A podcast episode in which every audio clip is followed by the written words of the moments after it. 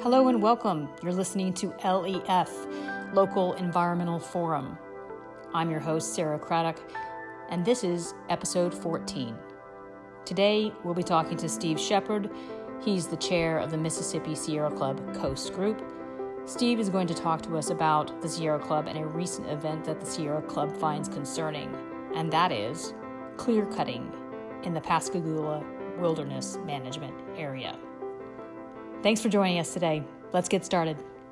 Well, thank you, Steve, so much for taking the time to talk to me today. So, if you could just tell me a little bit about the Sierra Club Mississippi chapter, the Coast Group.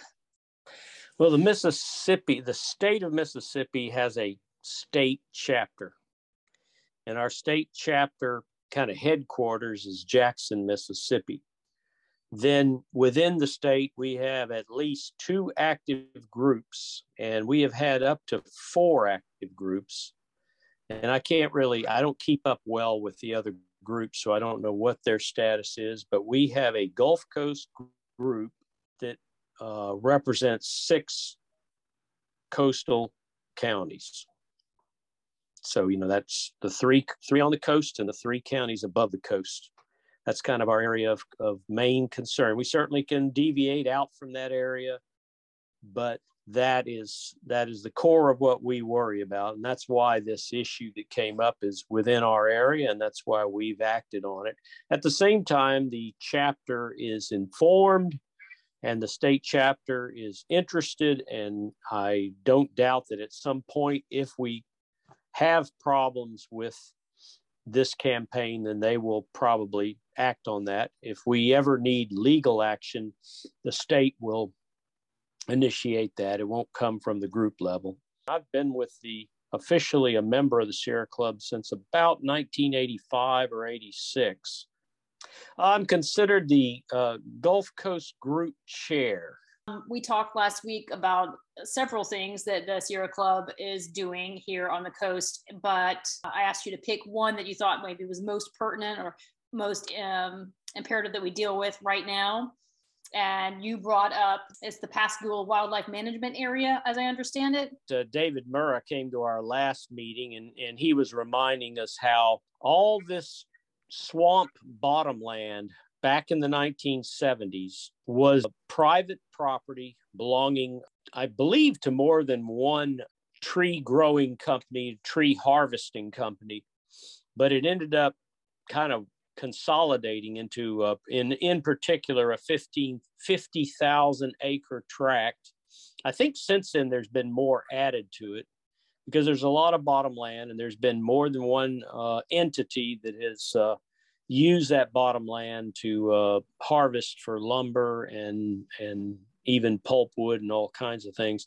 So he was telling us that what brought it to a head back in the 70s is that the 50,000 acres was uh, going to be sold and that the company that was going to buy it was going to clear cut the entire thing and remove all cypress trees, black gum, you know, magnolias and oaks and all this natural growth and replace it with uh, eastern cottonwood, which is also a native tree. But imagine 50,000 acres of mixed, including a little bit of eastern cottonwood.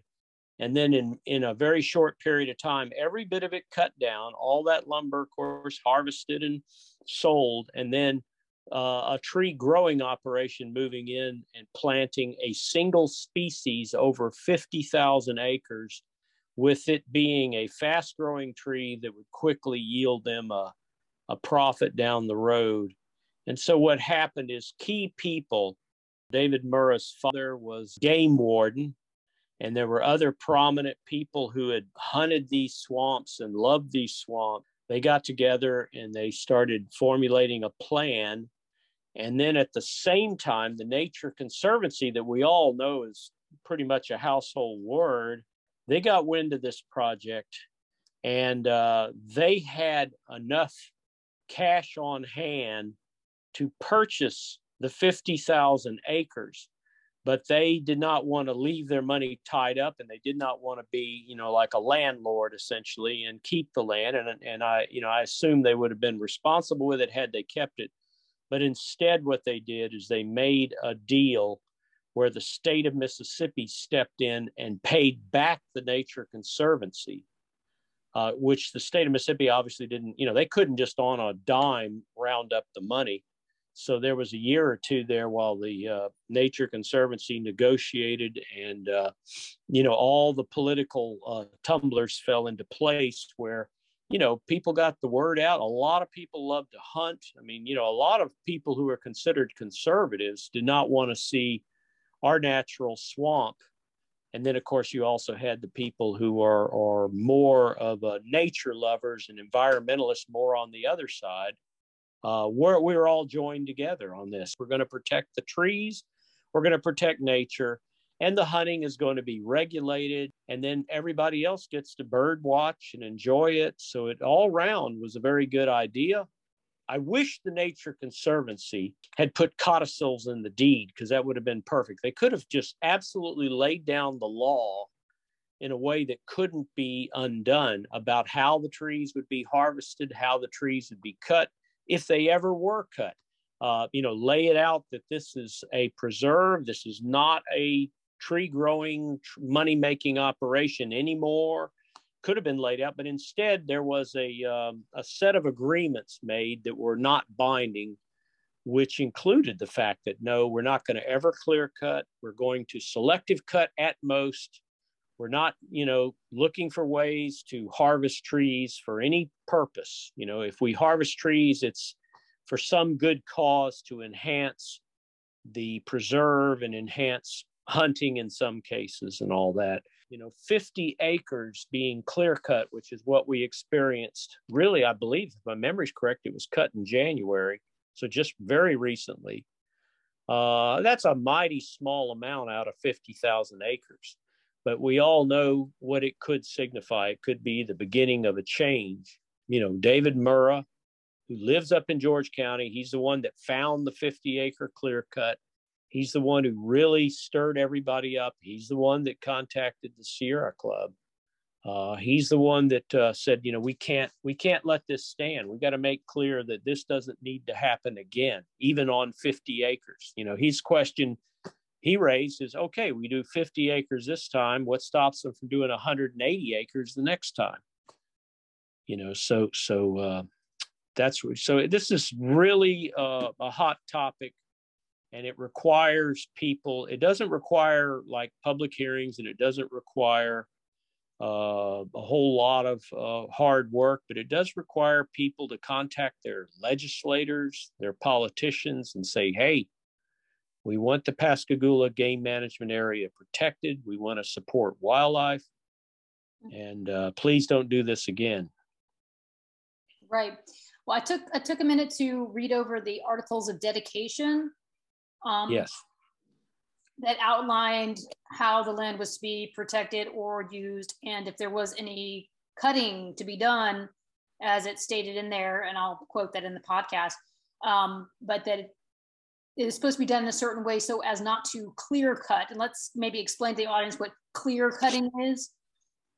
Uh, yes, uh, and, and, you know, I, I, I hope most people from Mississippi know what clear cutting is because we lived through a whole lot of it from the 1980s up to probably the early 2000s. There was just a, a mass clear cutting of land all over, uh, you know, South Mississippi, which is what I saw. But I mean, really, it happened anywhere trees were grown, became a preferred way to clear.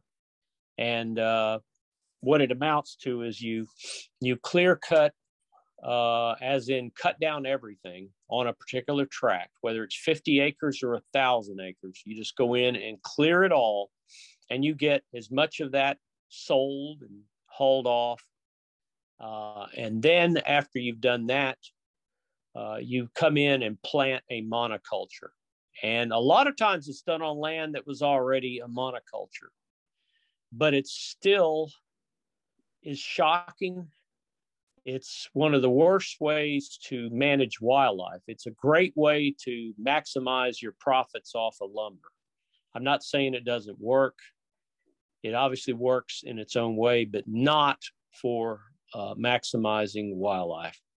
Now, if they uh, clear cut and then selectively planted back, it's like sometimes the clear cut can be better than what they had before because so much of our land was planted in uh, pulpwood, which are fast growing pines, but not the longleaf that our, our lands used to have. We used to have you know a lot of monoculture but it was natural monoculture which was longleaf pine in a grassland setting so you could go in and you could clear cut pulpwood and then come in with a monoculture in that you go in and plant longleaf pine. Of course, you got to do control burns because longleaf won't even survive without the uh, the control burns. I mean, that could work. Yeah. Uh, and that, of course, is nothing to do with what happened up in the Pascagoula game management area. I mean, I think the last tree they considered dealing with was longleaf, and it may not have even been appropriate for that area. We tend to be bottomland hardwood, and uh, longleaf pines tend to be on flat woods. Uh, they are they do tend to be wetlands in the in the southern part of the state, but they uh, they don't uh, get that kind of hilly uh, floodplain that uh, that's up in the Pascagoula game management area. So just to clarify, um, we are talking about these articles of dedication that the Nature's Conservancy perhaps should have put it in the deed when they sold the land to, to the state of Mississippi. Articles of dedication are not legally binding. Not that I know of. I'm not. I'm, and of course, there is a uh, possibility that the Attorney General of the state of Mississippi will make a ruling on that question. I mean, there is some. Apparently, uh, that question has been uh, sent to the Attorney General for comment. And so it's possible a ruling will be made whether or not they're binding. This 50 acre clear cut would have violated that agreement, uh, it seems to me. Having read it, it does seem that way. Do you know why this 50 acres was clear cut? Their main excuse was that there had been some hurricane damage and they kind of say, well, if there's hurricane damage, we have the right to go in and, and harvest trees that are hurricane damaged. I mean, maybe the, the agreement would have allowed that. But what's interesting is how does how does uh, hurricane damage uh, result in a clear cut?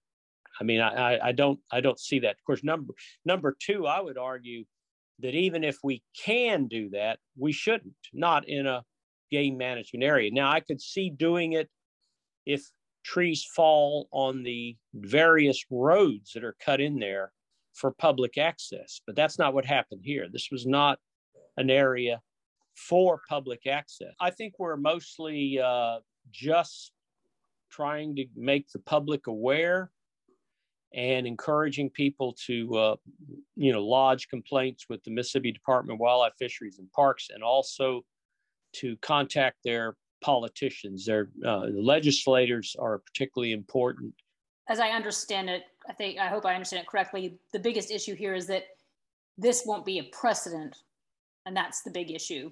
I think I think so. I think so.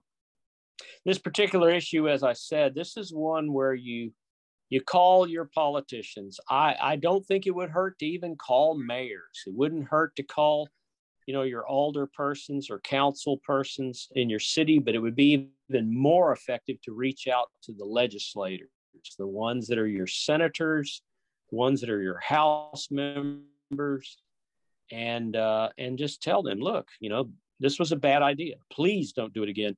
Yeah I, let me say something else about this. I mean if if it isn't abundantly clear you know a true uh, wildland preserve like the Pascagoula Games Management Area is supposed to be, it should, we should let these trees get old and die of old age.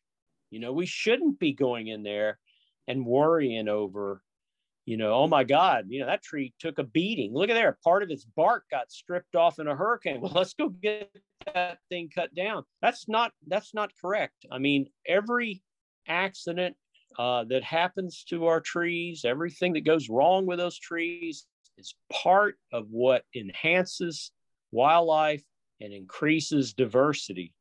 So we just need to generate, we need to let trees get to be, you know, if a cypress tree grows to be a thousand years old and then it dies, let her stand till it falls down. You can't believe the amount of wildlife that will use that tree as it dies and falls down.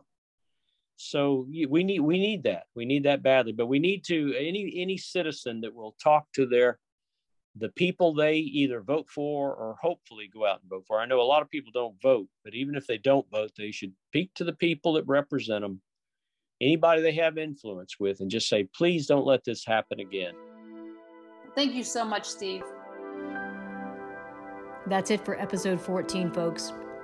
If you want to learn more about the LEF podcast, you can visit my website at sarahcraddock.com that's S A R A H C R A D D O C K dot com. In addition to creating this podcast, I also work full time as a realtor at Keller Williams here on the Mississippi Gulf Coast. So please contact me for any of your real estate needs. And again, you can find my contact information on my website. That's sarahcraddock.com. You're listening to LEF.